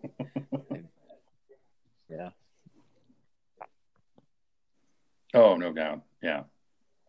No hey, doubt. Hey, Raleigh and Richard out there in Oregon, do you guys ever uh, uh, go to the, you know, the Greenleaf or whatever and get your marijuana? I just got my shipment shipment of edibles yesterday. No, outstanding. Uh, I've got forty, forty edibles, all with ten milligrams. So you can get edibles in the mail, which you can't get in Copenhagen? Is that what I'm understanding? Well, so if you send it through the United States Postal Service, um, they are not required to screen for the shipment of, like, marijuana. Mm-hmm. They do, the government, the federal government does have some requirements on like FedEx and U P S to, that they actually have to, they kind of look for that, but it's too burdensome on the federal government itself. So they don't, they don't, you just ship it through U S P S and you're fine. But don't they ask you, like, I used to get pissed at the guy when I would send a whole pack of, uh, this is going back, I'd send expense reports in the mail to my boss. And the guy looked at me one day, and he's like feeling this this big envelope, and he's like looking at me, and he's pinching it, and he's feeling, he's looking, he's like, "What's in here?" And I'm like, "My freaking dirty undies! It's none of your goddamn business. Ship it." It's like a Curb Your Enthusiasm episode. Apparently, yeah. And I always giggle when I send, I'll send somebody some bacon or jerky or something in the mail. I'm like, "What's what's in this box, sir?" At FedEx, and I'm like, "Used pinball parts. What do you care?" They're like, "Well, if it's if it's anything illegal," I'm like, "Yeah, I'm going to tell you." What kind of dumbass question is that? I drives me crazy. I always think of the most random thing possible. Yeah, like I like used pinball parts because that's from Back to the Future when he sells. That's what he sells to terrorists is used pinball parts, pinball machine parts instead of their plutonium or whatever. But again, movies. Do you, so so Raleigh, Richard, you guys ever? I was in a store a while ago and ran into one of the kids I coached in fifth grade basketball. He was actually the cash register guy. So, yeah, that was a big surprise for me going in there. Oh, he was, oh wow. I, uh, I don't have a lot to comment. I've never been in one. Oh, that's I, pretty funny. I see that uh, there really isn't a corner of Oregon that doesn't have them. I think we have a couple of them here in Wallowa County. But um, I – yeah, yeah, you know – And everybody I, parks like four blocks away. It, it's a, it's certainly a part of our society this day and age. I mean, I, I don't think you can go anywhere and, and get away from that in most any sector of the world. But um, I I don't frequent it, never have. So.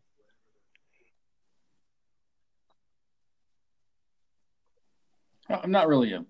I haven't either, but I don't see much. No, I put it yeah. up against drinking whiskey versus having it, an edible. You're probably I, better I off having an edible. I don't I think, know what but, the effect would be on me, um, but I've got a lot of shit to get done in a day, and um, if if it's anything like when I drank alcohol, to a, there, no, it was very unproductive for yeah, myself and the rest of society. So. Um,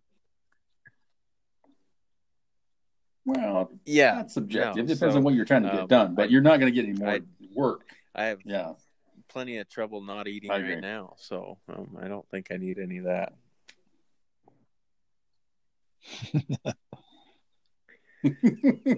We'll have to do, we'll have to cover this subject again sometime and get your brother on, on the line.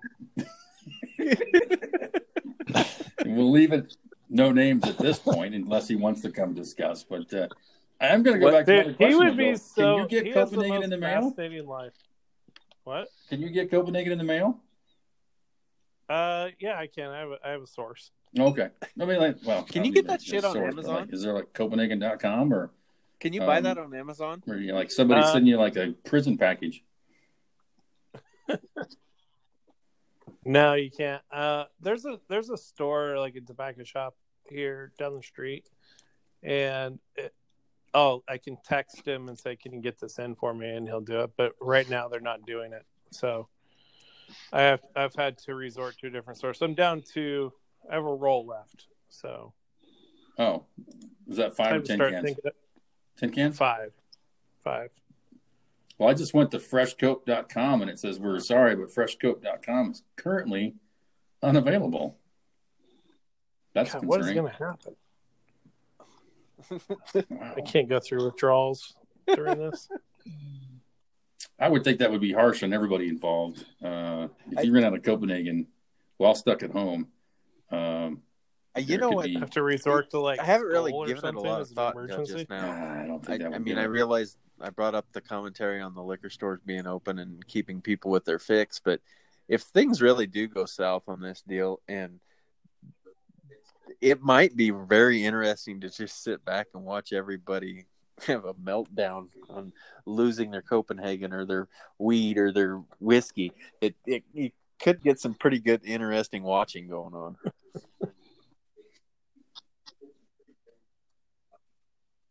Oh, it'd be yeah. the, probably the craziest reality T V you've ever saw. There's no doubt about that.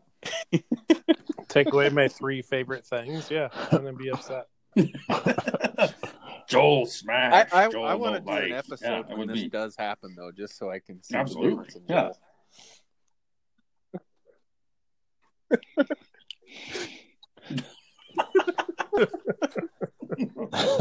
That's good to know where you're coming from, Rolf. Yeah, that's I, he'll, he'll be wanting to kill what? him, baby. Think... in. Again.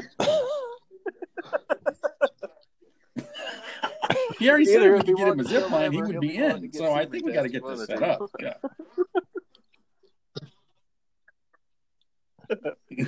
Well, I think if well, he saw Raleigh, that, he'd probably I, be in for that right now. Well, what I do want to do, Raleigh, is I want to come out there one of these days, and you need to, you um, need to come out. Actually, go like work on the ranch. Like I don't know if. I don't, Well, maybe no, keep a couple. Don't no, brand you, a few, and then I'll I want come you out to and let me brand those. Because we're not going to get any bigger, so that's fine. That, that raises lambs and go to an actual lamb castrating. I think that would be fantastic to watch you have it. Yeah, yeah. We did that yes. uh, high school ag yes. actually. Um, so where you have to like bite their, their yes. ball yeah, you and... you you slit. The well, you, we the we cut it and then bit them out. We didn't bite the ball sacks. You push the push up against Whew, the uh, man. That's a statement. Around when you're out loud ever again until the uh, the squirrel region. I I have a uh, very very strong watching. gag reflex. I don't think I'd do well at that. uh, wow, there's some statements I'm just gonna let lie for a while before I address. You know what? The that's the listener right gag all day. Like, how long have you been stuck at when home? I don't want to hear about your relationship. Going to take a hard left. Here it comes.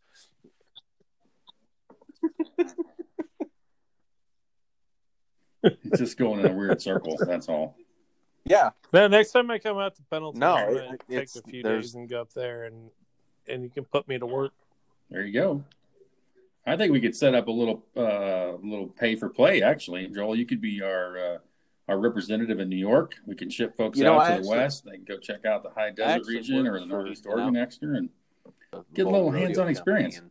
Kirsten had what they called she she uh, was taking over operations of the Harry Vold Rodeo Company at that time, and she actually had what she called Nine Lives Ranch, and what she did was take in groups of women from primarily New York, but uh, all over the East Coast, and and had a, a week long crash course mm-hmm. dude ranch, so to speak, on on ranching and riding and doing all that stuff, and it's it's something that. Uh, It, there's a lot of popularity in it amongst people who, who get into it, and I think it's know, awesome. I guess I guess a guy. The problem is, is you got so much day to day stuff in this industry that you've got to take care of. That dealing with ten other pilgrims isn't always something that you can put on your agenda. But uh, you just have to do your best. Um, remember, remember Packy Burns? She used to do that with uh, her sheep as well, and, and, and it'd be like a week long. People would come out and help lamb. Um, so you know, earlier we're talking about how disconnected people are.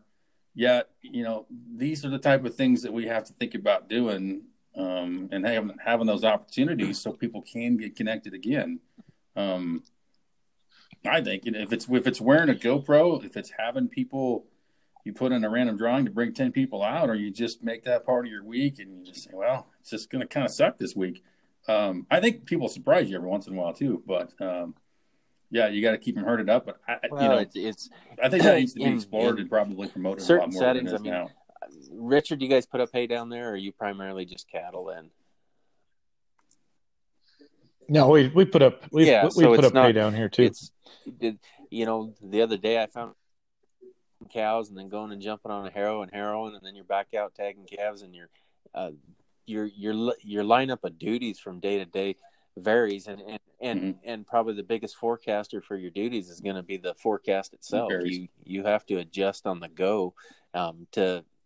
to make things happen, because Mother Nature is the primary influence of the outcome of your year, whether it's with your, your yields on your hay crop or, or the grass that your calves are eating to put on weight. There's, there's a lot of variables that go into this game, and, and making, making time of all of it can be difficult without a bunch of other people around. But I do believe that it'd be a great way to educate a lot of folks on how things go.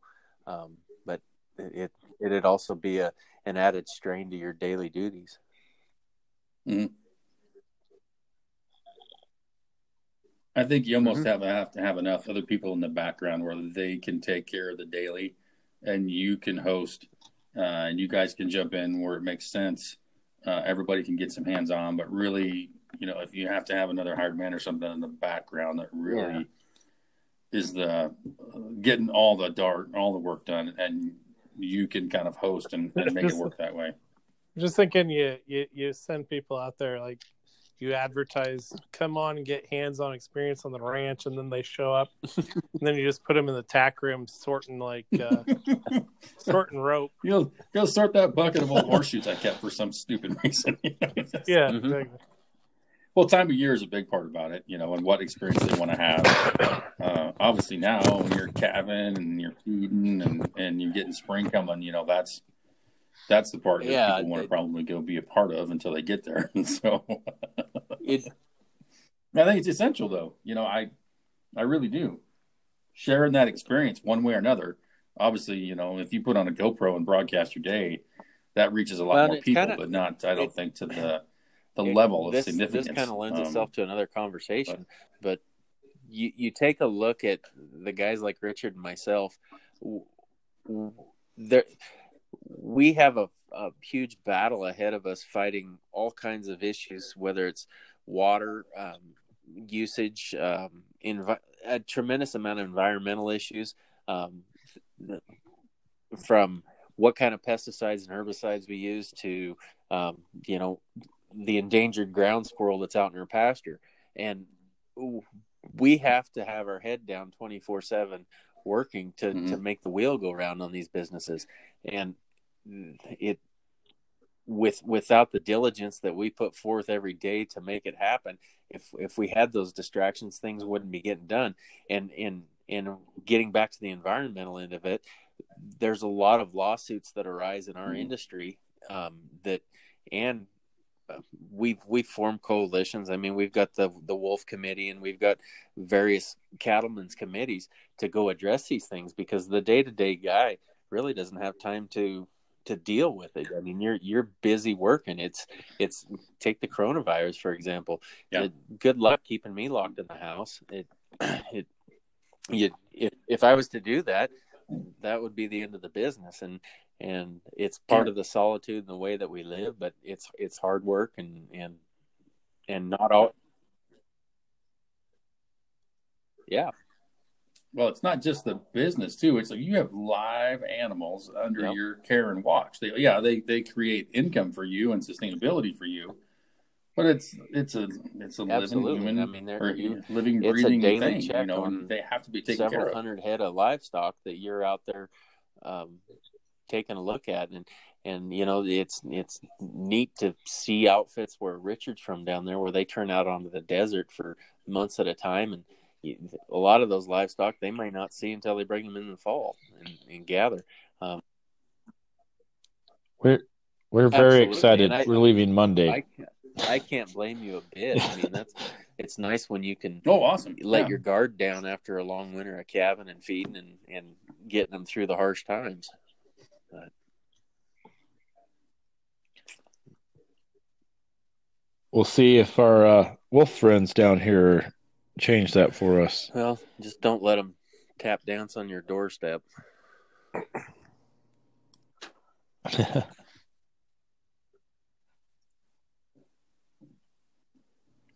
I, I do think uh, it would be mm-hmm. great to get Joel up to uh, Joseph or down to Lake County or maybe both during some extended time um, to get some more of that hands-on. Touch back with his roots. That's you're paying me that if much? You will.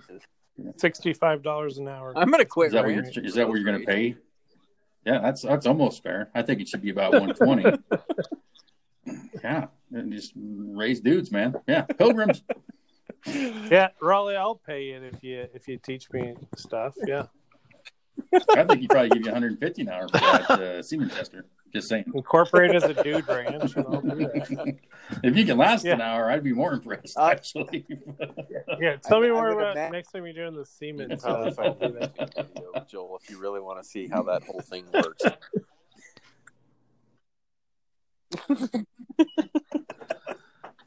That sound. Oh my gosh. It's probably on YouTube.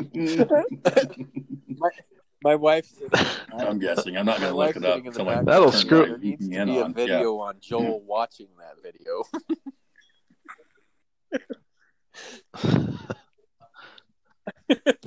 Good point. Yeah. It's on Pornhub dot com. Yeah. Non-vet sanctioned semen testing. I would, yeah, just test that. Every time I every time I look up bowl on Pornhub dot com, it's not giving me what I no, want. No, that's what she said. Uh, I would probably just go to the YouTube, maybe, or the Google machine and not start with. I know it's breaking habits of this past couple weeks of just starting on Pornhub. Is that your search engine? I'm always fault now. Like I'm always happy with the social yeah. results that get returned, though. You know, when you put it in. Uh, say again? What? Never mind. What are you talking about? I take all that back. Oh, no. That statement out of left field, uh, Richard. If I can isolate that, I'm going to keep that for a long, long time. That that might be your new time, actually. I'm just going to say, yeah. Uh. Uh, it took us longer to derail than I thought it would. That's impressive. Hey, I had, so, I, had yeah. I, I had a suggestion um, for the end of the podcast. This one that I listened to, they all go around sure. at the end, and they uh, each say what they're watching or reading or sort of focused on each week. Mm. I as thought that would be cool. Current... I'm down with that. We can say what we're what we're uh, what we're watching, reading, while we're what we're yeah, or just something focused on. Reading even? Oh. No, no, just like throughout our week. Um, yeah. he, he just brought it up a moment ago. I don't know what Joel's answer is for that. But uh, just literally, yeah. No. Yeah, does Pornhub have a search engine? Anyways, uh, no, I think that would be a great way to wrap this week up. Dear Lord, uh, yeah, of, of kind of what's been your... Your downtime yeah. focus, does that be a good way to put that, Richard? Your leisure time. What do you do with your leisure time? Does anybody know that movie? Yeah, I'm here. Oh, come on. Oh, Almost Famous with Chris Farley and uh, David, no, not David Schwimmer, but the other guy from Friends. They were like racing Lewis and Clark across the country, and he was so. Dis- what do you gentlemen do with your leisure time? And they're like, uh, "We're not working." Uh, I, I, what does that mean? Yes. Anyways, that's a great suggestion, Richard. Why don't you kick it off? Uh, what you're reading or watching? I'm reading Peter Zahan's "Disrupted Nations" about the United States pulling out of geopolitics and how that is affecting the world. And he's been updating with the newsletter this week on how it's changed and accelerated much more with the coronavirus. And all everything he writes, and if you want to look him up on YouTube, it's just amazing.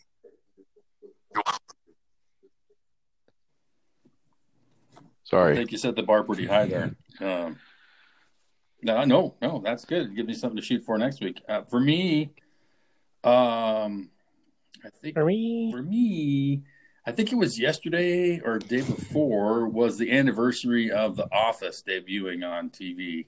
And so, uh, thanks to our friends at Netflix, I have gone back and started with episode one, season one of The Office, and that's sort of been my background um, noise the past uh, since then.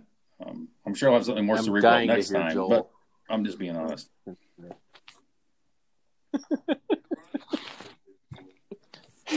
Yeah. Um, so I, so I, I watch. I read a lot of just news. I can't, I can't like put my phone away for ten minutes without checking like the updates on the New York Times. But in my downtime, I've been sorry, been rewatching. Uh, I, I didn't hear what you said, but I've been rewatching uh, Schitt's Creek. Oh yeah, you guys seen this show? I've not watched it. I've heard of it. Oh man, it is hilarious. It's got uh, uh, Eugene Levy. Him and his son, Dan Levy. Oh, goodness. Um, it it It's just a phenomenal show. It's on Netflix. Check it out. Several seasons. Uh, oh, yeah. Yeah. If you're there on Netflix, too, you got to watch Tiger King. I'm just going to throw it out there. Yeah, I'm going to do one of my edibles and start watching Tiger Whoa. King. Whoa. And then also, Tom Segura has a new yeah. comedy special on Netflix I'm wanting to watch. Yeah. Uh, Uh, that uh, who's Rogan? Raleigh, what are you watching besides the weather report? Whenever I'm on my phone, I'm constantly seeing where the weather's headed. Um, it just kind of depends. I like to come home in the evening and unplug for an hour or two and turn on the T V. So um, I kind of enjoy watching The Voice. It's always comical to see what what uh, Blake Shelton's got to come up with. But um, not the. I like to watch uh, another show that's on T V there called the Navy SEALs. It's, it's pretty cool. The one that comes on, it's really good. It's uh, I wouldn't say it's completely. Oh, nice. Um, I haven't seen that one. In the realm of what they do, right down to the T, but it, it shows kind of the the lifestyle that those guys live. It's fun to watch. Um, and then uh, prior to calving getting started, I was spending quite a bit of time on the iPad flying the X-plane deal, learning to, learning to do some piloting, and that's that's kind of an intriguing lifestyle that uh, yeah I'd like to someday get into a little more. So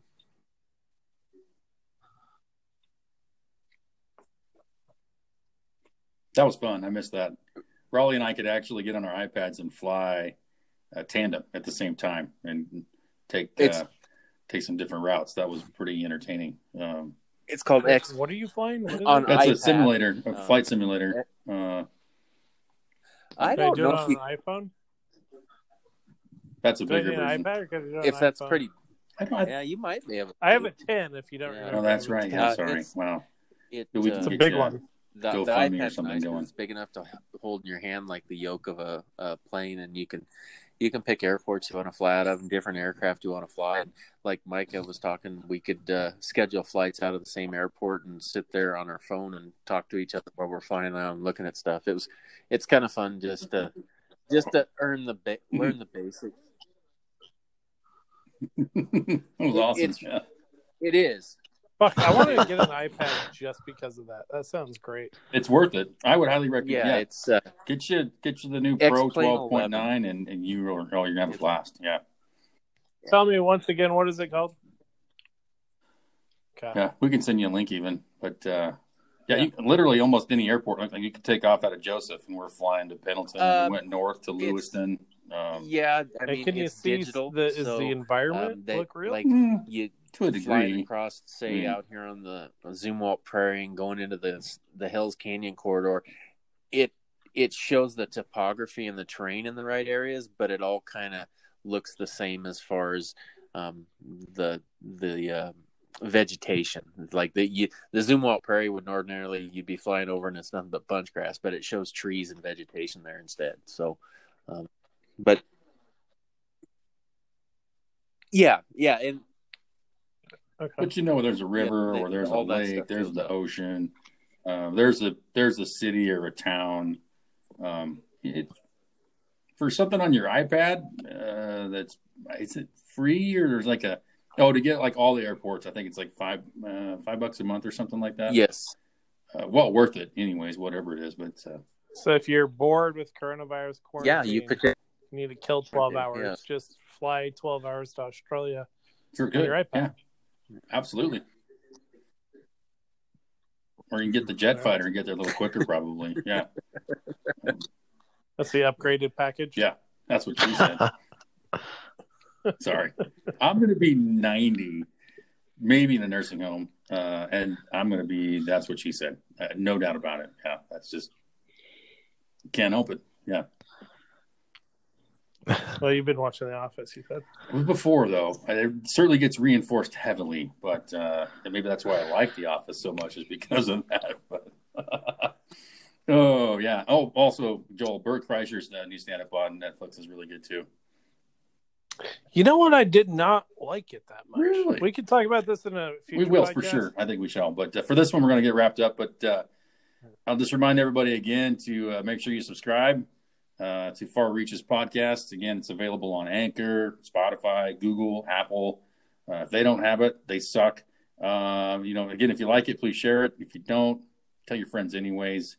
Uh, we can be reached by email at farreachespodcast at gmail dot com, or uh, all I think all of us are on social media in one way, shape, or form. But uh, again, thanks for everybody for getting together tonight. This has been, I think, one of our more um, organic discussions, where we've sort of uh, weaved in and out of several things that are on our mind, and I think that's really what this podcast is all about. So we're going to continue this. And again, if you guys have some suggestions or comments, let them fly. And uh, guys, thanks again for your time. Uh, stay safe, as you're required to say now by law. Yep, and